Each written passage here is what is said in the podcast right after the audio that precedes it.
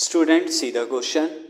The angle of elevation of the top of a tower from two points at a distance 4 meter and 9 meter from the base of the tower and in the same straight line with it are complementary. Student, यहाँ पर एक tower है. You can see the tower and two points. One is 4 meter apart and another is 9 meter. तो ये 4 metre and 9 metre दूरी पर point है ये जो दोनों एंगल ऑफ़ एलिवेशन बना रहे हैं, ये आपस में कॉम्प्लीमेंट्री है। So I can take 9 meter वाला जो पॉइंट है थीटा बना रहा है, और ये फोर मीटर वाला पॉइंट फाइव बना रहा है। ये दोनों कॉम्प्लीमेंट्री है। दैट मीन इन दोनों का सम 90 डिग्री है, यानी theta plus five ninety degree है। So you can see the situation now prove the height of the tower is six meter हमें प्रूव करना है या कैलकुलेट करना है इसकी हाइट कितनी है? सिक्स मीटर है। स्टूडेंट इस क्वेश्चन को करते हैं एंड इस प्रॉब्लम को ट्रांसफॉर्म करते हैं राइट ट्रायंगल में। So A B C is a right triangle where A B is the height of tower and C and take a point D D point is four meter apart and इस C point is nine meter apart and this angle of elevation are theta and five AB is the height of tower is equal to h meter. Therefore, point C at distance is equal to 9 meter. And point D at distance is equal to 4 meter. Let angle of elevation from point C that is angle ACB is equal to theta and angle of elevation from point D that is angle EDB is equal to phi. Since theta plus phi is equal to 90 degree given it is complementary angles so theta is, phi is, theta is equal to 90 minus phi. Put is equation 1. Now see triangle ADB.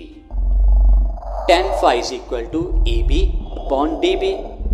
हम यहाँ पर A B और D B को involve करेंगे क्योंकि A B height है और D B हमें गिवन है so tan five is equal to H upon four H is the height of tower upon D B is four so H is equal to four tan five Mark it equation 2.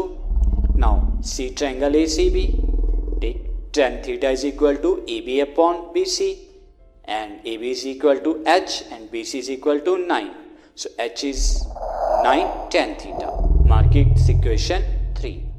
Now from 2 and 3 both are H so put them equal 4 tan phi is equal to 9 tan theta.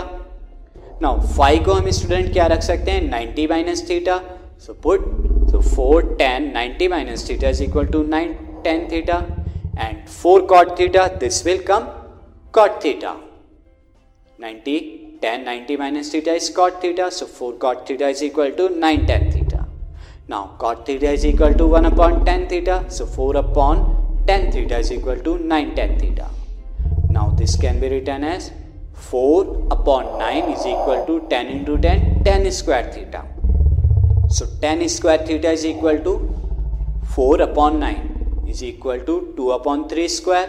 हम four upon nine को two upon three square लिख देते हैं। तो tan square theta is equal to two upon three square that is tan theta is equal to two by three तो हमें student यहाँ tan theta two by three मिल गया।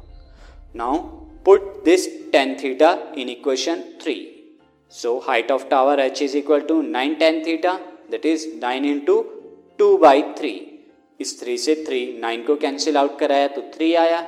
and 2 into 3 is 6 so height of the tower is 6 meter proved so question is completed.